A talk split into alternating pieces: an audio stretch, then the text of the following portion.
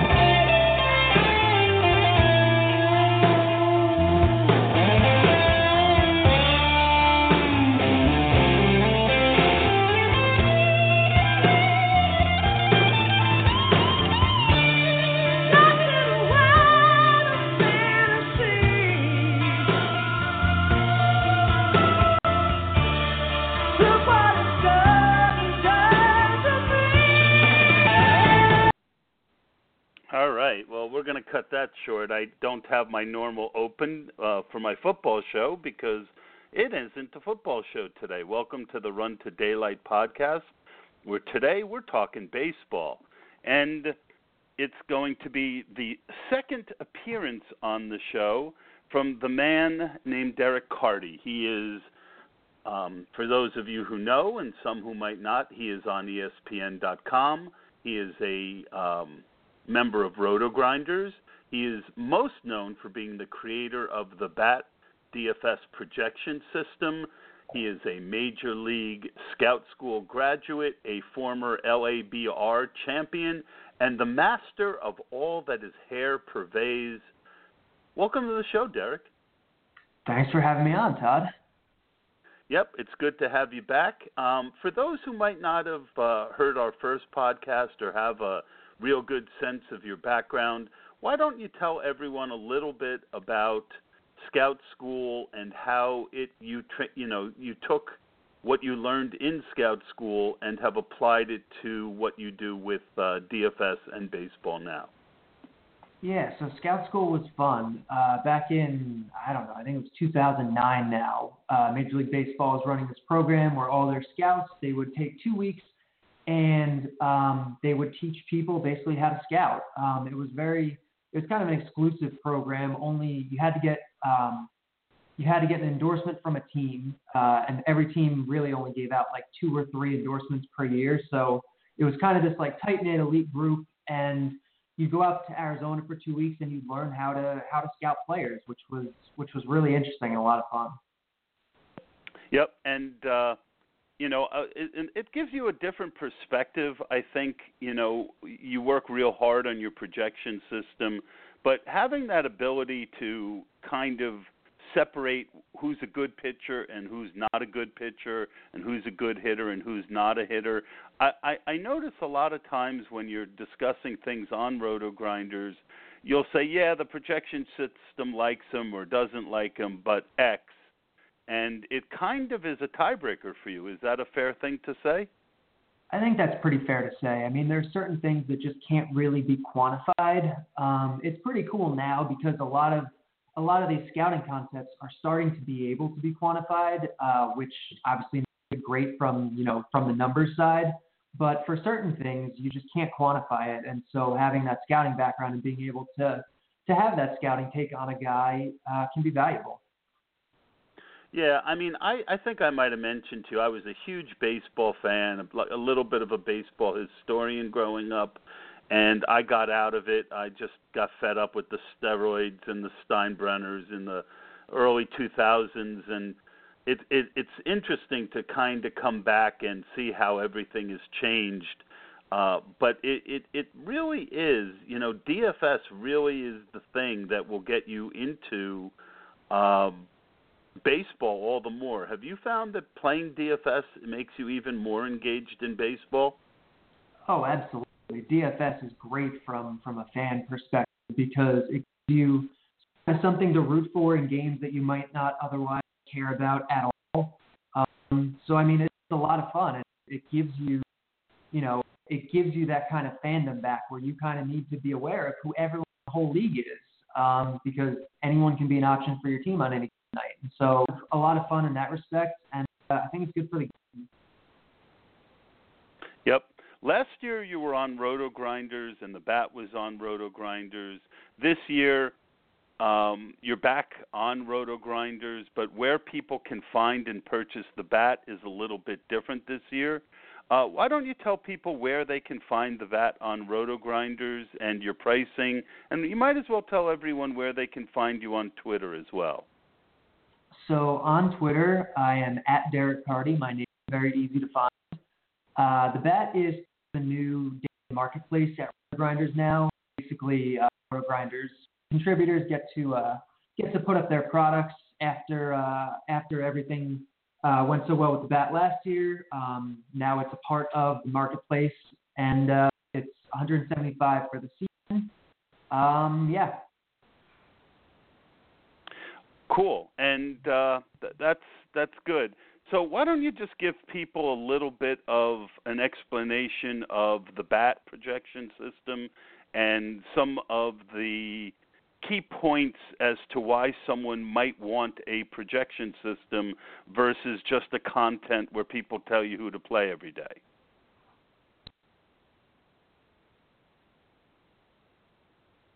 Hello? Are you there? Hmm. I think I lost Derek. Yep, I lost Derek. Um, all right, we're going to hold on a second. I'm going to try and call him. Um, we didn't have a good connection, as you might have seen. Let's see if he pops back up. Um,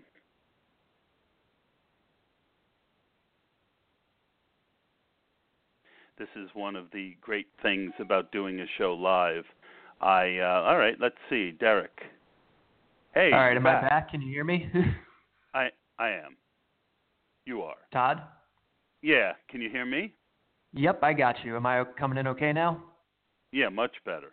Much better. All right, cool. All right, good. Yeah, I I you know lately I've been I get I get like really caught up in different things, and I recently saw a clip of Bill O'Reilly screaming at everyone, "We'll do it live. We'll do it live."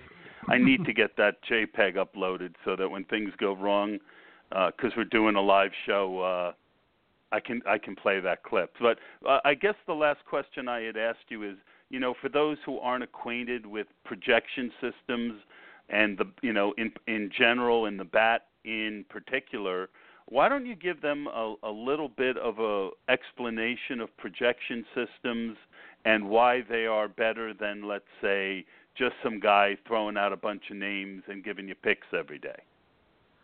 Well, for one thing, it's not going to have the bias that that a you know a normal person who's trying to to figure everything out by hand or by eye is going to. It's objective. It's looking at the numbers. It's not being swayed by by personal opinions or by you know recent things that have happening that maybe people tend to overweight. It's completely objective, um, and so and so I think the bat gives you a leg up in that regard. Um, not only that, but it can consider so many more factors that the human brain just can't, and it can weigh them all properly, as opposed to just trying to make sense of everything, um, you know, on your own. There's so many things that affect baseball player performance. You know, you have you have the ballpark, and you have the weather, and the umpire, and the defense, and the catcher, and and you know platoon splits, and all this other stuff that you know you just can't necessarily combine in your brain. Uh, so a projection system does that for you. Yep. And um, a projection system matched with an optimizer is really the optimal way to play cash games, wouldn't you say? I would. It's uh, it's a way to basically squeeze as much value as possible based on the projections and based on the salaries um, into one lineup. And you know, often I'm sure you get the complaint, "Hey, I tried the bat and I lost today. Um, can you explain why that is a little short sighted and the advantage of a projection system over the long haul? Oh my God, it's extremely short sighted. We're seeing it tonight a little bit. The bat liked Kevin Gausman a little bit tonight. Um, I think it was its fourth or fifth pitcher overall, and Gausman got rocked. Um, Gausman was a good play, though. There were a lot of reasons why Gausman was a good play, but baseball has so much variance that sometimes it doesn't work out on any given day. And you see people on Twitter, oh, nice, nice call on Gausman, hot shot. And it's like, well, it was a nice call on Gausman. It just didn't work out tonight. Like over the long haul, if you use the process that chose Gausman, you're going to do well. We actually just posted an article today at RotoGrinders um, showing some of the results from last season with the bat uh, compared to Las Vegas, which everyone uses for their, you know, for their DFS prep. It's like kind of the gold standard. And over the long haul, the bat actually was better than Vegas. Yeah, it looks like uh Duvall must have uh, he had a uh, grand ruffled slam. the feathers of of Gausman Yeah. a little bit, taking a quick look at it. Uh, man, I you know that's one team I didn't have in my projections today because again, Gausman was he was you know even I didn't pitch him, but I didn't target him either. And every day I kind of break it into guys that I want to p- uh, pitch, guys that I want to target, and guys that are just you know somewhere in the middle that you don't want to mess with. And that was Yeah, and- for me today. Yeah, Um, for every for every Gausman that the bat likes, there's guys that people aren't on or don't like that do well. Last night the bat loved Lance Lynn. It really liked Ariel Miranda, who nobody wanted. Um, and so you see things like that happen. And over the long run, there's more of those than the Gausman ones. But but the haters are always going to focus on the Gausman calls. Well, yeah, I, I I belong to one or two different. You, you know, I am uh, I'm a big proponent of the bat. I used it last year. I I'm back for this year, and you know, but on this other site where there's a chat, every time during NBA there was one guy who stunk. This guy came on and trolled, and it's like you really don't understand how this works, do you? Because what you're doing is you're taking your advantages, and it's you know, baseball more than any other sport is based on, you know, there's a lot of variance. Everyone knows this. And something like the bat helps you to be consistent over the long haul. Yes, and that's exactly it. If you're playing trying to just win tonight, you're playing it too short-sightedly and you're going to lose money in the long term. You're not trying to, you know, it's nice to win tonight, but that's not the ultimate goal. The ultimate goal is to win over the 100 whole 180-day season. And sometimes that requires thinking outside the box a little bit, and the bat is is very helpful with that sort of thing. Yep. You also have added another opportunity for $125 this year to supplement the bat itself called Premium MLB Content and Team Projections. Tell us a little bit about what's included in this second offering.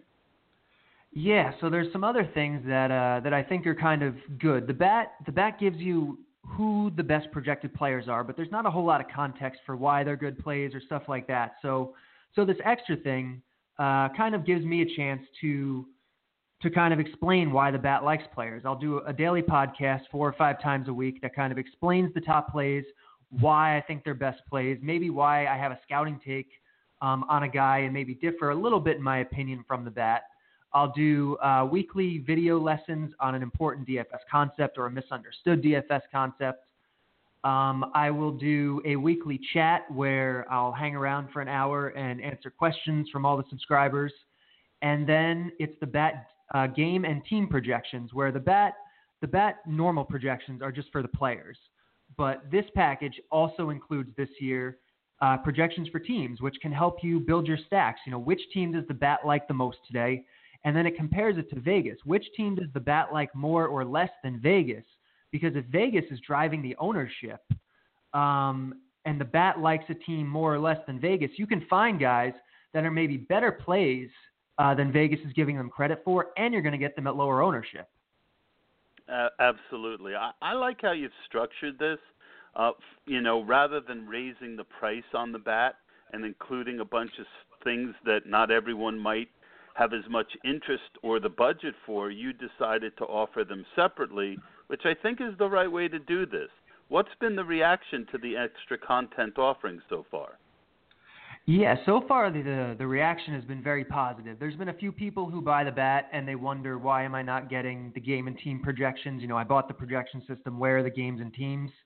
Um, but the only reason I did that was just because last year it was only the player projection, and so if I were to re- roll in the game and team projections as part of that package, I had to raise the price. And people who were accustomed to the bat last year might not have wanted to pay more for that. Maybe they just want what they had last year. So this seemed like the best way to do it.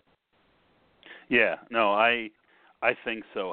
How long typically is the daily podcast, and what do you uh, tend to focus on when you do a pod?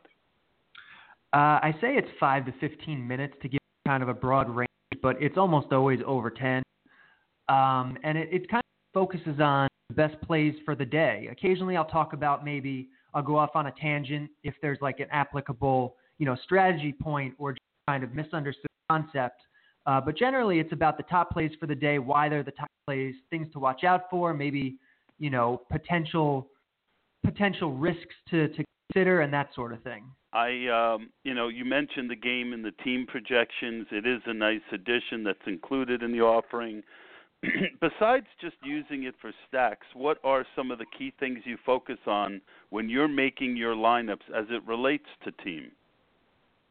Well, I'm more of a cash guy, so so the team projections are kind of more just supplementary, where where you know if the bat is really close on guys and one of them is on you know is his team is in the better spot or his team is projected higher, maybe you give him a little bit of an edge or something like that.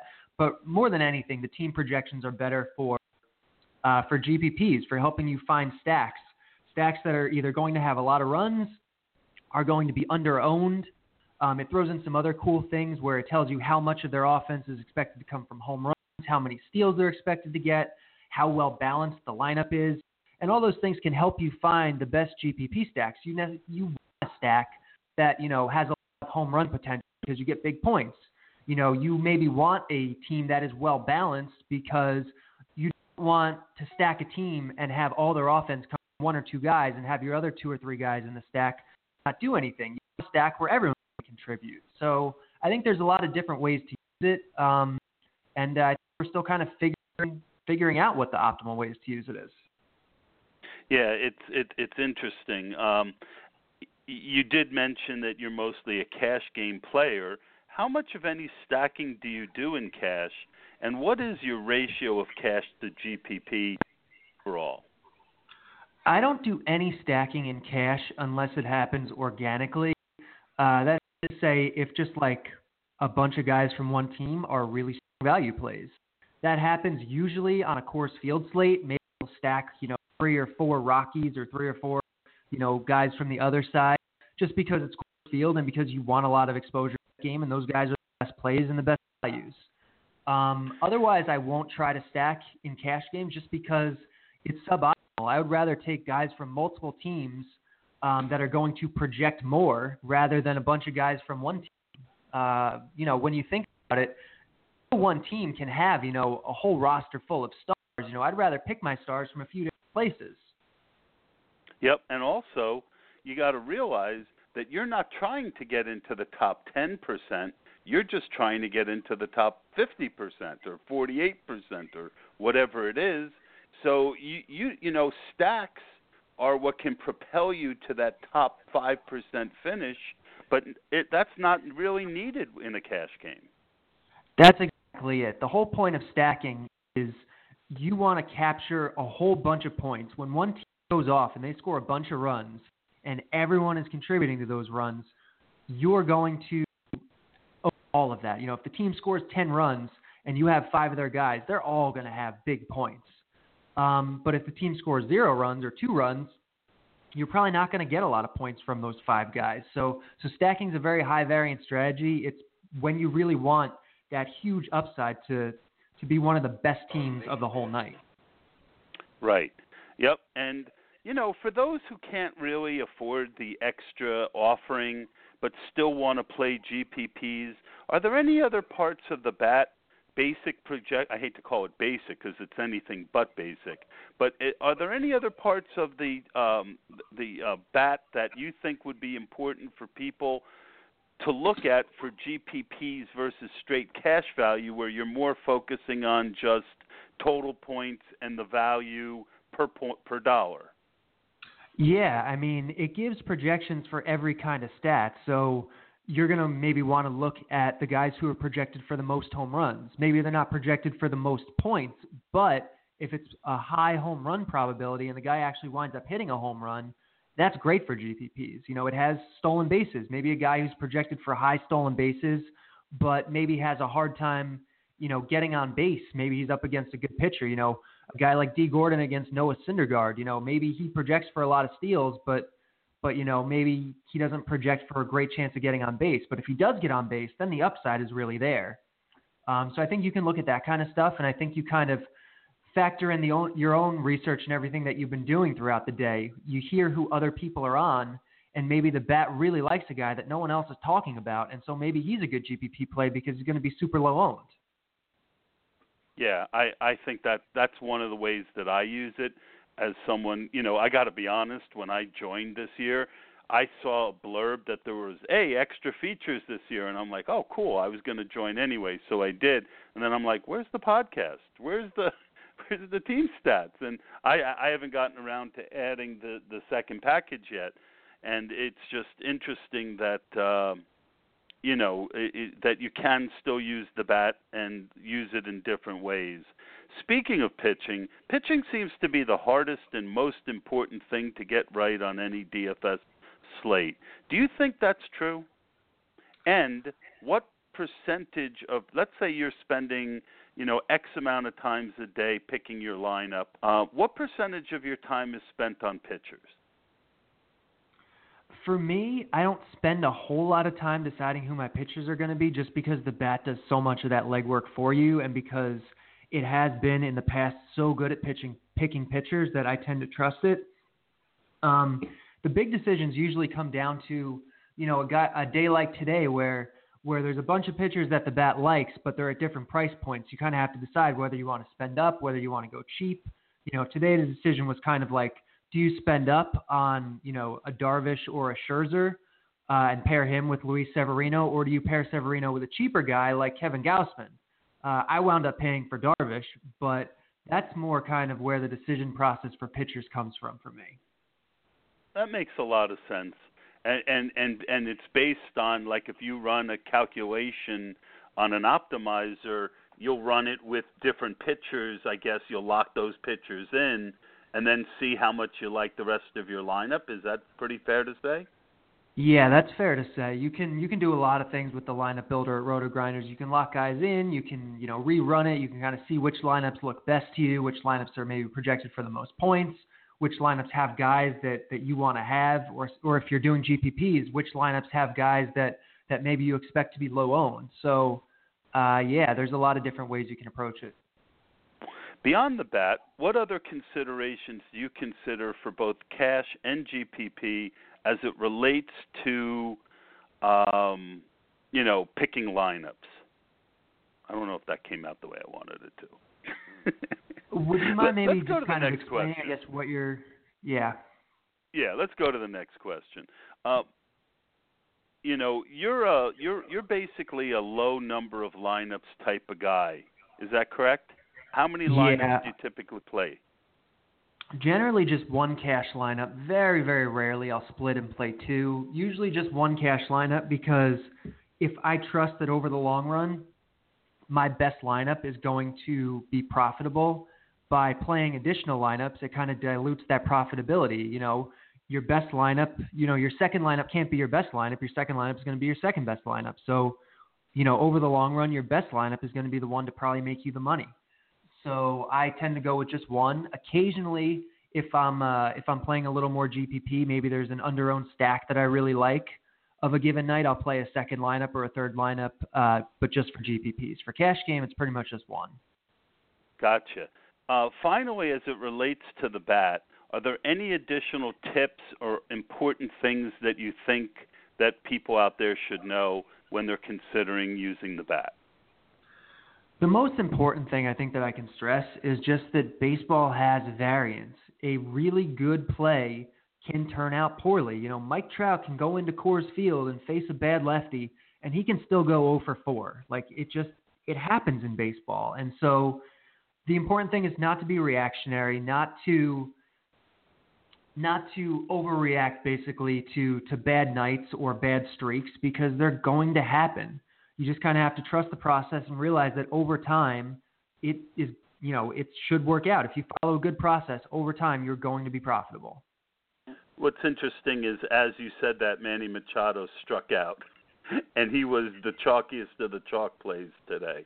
And uh, yes, I, I, I think I think that kind of proves your point that um, that that that you know that you you just got to play the long game and realize that the bat gives you an advantage, and that over time that advantage is going to come in. Um, let's switch over to some real baseball a little bit and get some of your takes on the early season. One of the things I love about the early season in MLB is that a lot of players are priced down because the the scoring system hasn't caught up with the talent that they have. I was on Montgomery last night. I I just love that kid. I love the way he pitches. I might not have gone to scout school and it's been a long time since I followed baseball, but I was pretty impressed with him. Um, what do you think of Montgomery, and who are some of the pitchers that you've seen this year that seem to be either have added something that is making them better this year, or some young guys who you're pretty impressed with? Yeah, so Montgomery's a guy that I think is pretty solid. He's never been like a super heralded prospect, but I think he's probably about a league average pitcher, which has plenty of value. Um, you know, he kind of dominated the minor leagues. His numbers looked really good. Um, he's not like a pure stuff guy, but he is a guy who who I think can be successful. So I'm I'm a fan of Montgomery in general. Um, the bat liked him a decent amount last night. Yes, it did. Um, uh, what was the second half of that question? Well, uh, some some other players that you, you know you're high right. on because of their talent that it really hasn't been reflected in their in their DFS pricing yet. Um, well, Kevin Gausman for one, for one, and uh, and Luis Severino, his price has been has been way too cheap. Severino has such good stuff. Um, it's uh, this off season. I haven't uh, fully, I haven't incorporated into the bat at all yet, actually. But one of the things I worked on this off season was uh, basically quantifying pitcher stuff. I mentioned earlier, I went to scout school. You know, I love that type of thing, but there's so much of it that can be quantified now, and so I kind of quantified like what makes a slider effective, what makes a changeup effective, what makes a fastball effective, and you run those numbers for every pitcher, and you find some interesting stuff. Um, like one of the things is that Lance McCullers' curveball is just insane. Like Lance McCullers, we've seen him; he's been pretty so far this year, but his curveball is the best curveball starting pitcher in all baseball. It's just incredible. I would not be surprised at all if McCullers challenges for a Cy Young award this year. It, it's real interesting because I, you know, I'm a, I'm a lot older than you, but I remember um, back in I think it was 1979, Steve Stone, who had been a pretty journeyman pitcher, won the Cy Young for the Orioles, and he really relied heavily on a really good curveball. And he made a comment that the curveball hurt his arm, and he knew he only had so many curveballs in his career, but he was tired of being an average pitcher. So for that one year, he threw a ton of curves, won the Cy Young award, and sure enough, he got hurt the next year. Um, do you find that certain pitches are more likely to cause injuries and limit the long-term viability of a pitcher? Yeah, it's one of those things that we don't have any concrete evidence about right now. They say that sliders or maybe curveballs tend to to increase injury risk, but I haven't seen a really definitive study on it. I got you. Uh, how about hitters? Are there any young hitters that are impressing you more than anyone else? Uh, I mean, Eric Thames, not really a young hitter, but I think he's the one who's impressing everyone right now. He, uh, yeah. you know, he was a little bit yeah, of a Thames, while. Thames Ruth. I'm Say sorry? Thames Ruth. That's his nickname now, Thames Ruth. Okay. but yeah, he uh, he was kind of a fringy-ish prospect a while back. Uh, never really amounted to much. Went over to Korea for for a few years and just dominated.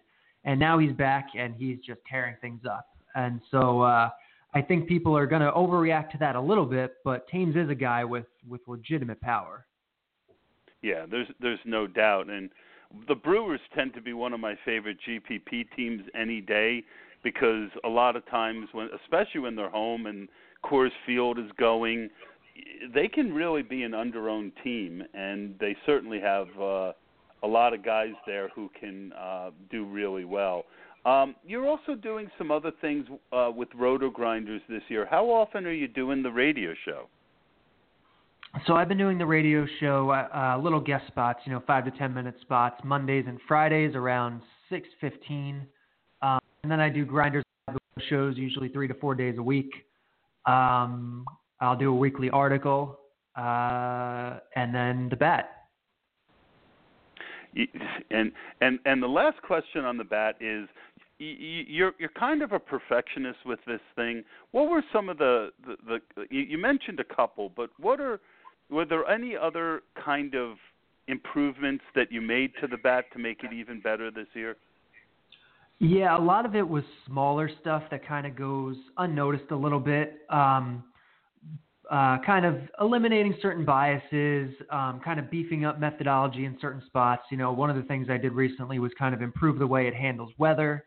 Uh, one of the cool things I think I added this off season that I really like is um, giving it a better feel for pitcher platoon splits by incorporating um, a pitcher's repertoire and his arm angle. We can get a better sense of whether he is going to be more or less effective against same-handed batters and opposite-handed batters. So you take a you know a pitcher like a Brad Ziegler or a Darren O'Day or someone like that who throws from a really low arm angle, you know maybe relies on a sinker.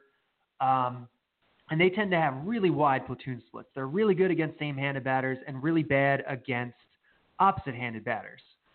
Um, and so the bat kind of incorporates that type of stuff now. If we look at the actual platoon splits, like yeah, Brad Ziegler and Darren O'Day have wide platoon splits for their career, but um, platoon splits have so much noise. A lot of times we can't necessarily trust them. We can't necessarily take them at face value, especially for guys who've only been in the league for a year or two. And so this will give the bat a better idea of who these players are in this regard uh, a lot quicker than the numbers will be able to tell you. Yeah, I love it, and and that makes sense. I mean, once you have gotten it right, tweaking is probably all that it would need, and you know to continue to refine it. I, I really appreciate that you came on again, Derek. Is there anything else that you'd like to tell the people out there before we say goodnight?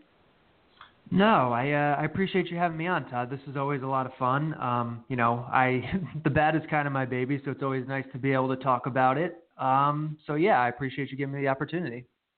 No worries. I um, I I really like it, and uh, I think the key point and the key takeaway for me is that you know, look, it, it, the the point you made is, you know, sometimes people are really high on on the bat and the first instinct is to say, well, no one else is on him. I, I can't trust the bat. No, look at it the other way. If if no one else is on him and the bat's really high on him, that could be a GPP winner for you because you're going to get him low owned, and there's you know you might not know the reason that the bat is so high on him, but you do know that there's a lot that goes into it. Absolutely, and that's one of the things that we found. If you go over to Rotogrinders, the article just got posted today where we looked at the results of the bat versus Vegas last year. And when the bat deviated the most from Vegas, that is when the bat was actually more accurate. So if the bat's different than Vegas, that's not a bad thing. That's that's an opportunity. I love it, and that and that's going to be our takeaway from the night. Um, use the bat, join the bat, get the extra content on Rotogrinders say hello to Derek. He is always very amenable to chatting uh, when you can catch him. And you know, look, we're, we're all just living life in the fast lane as we try and get ahead. We're going to close out the show with that song from the Eagles, "Life in the Fast Lane." Derek, thanks again for coming on the show. Yeah, thanks for having me.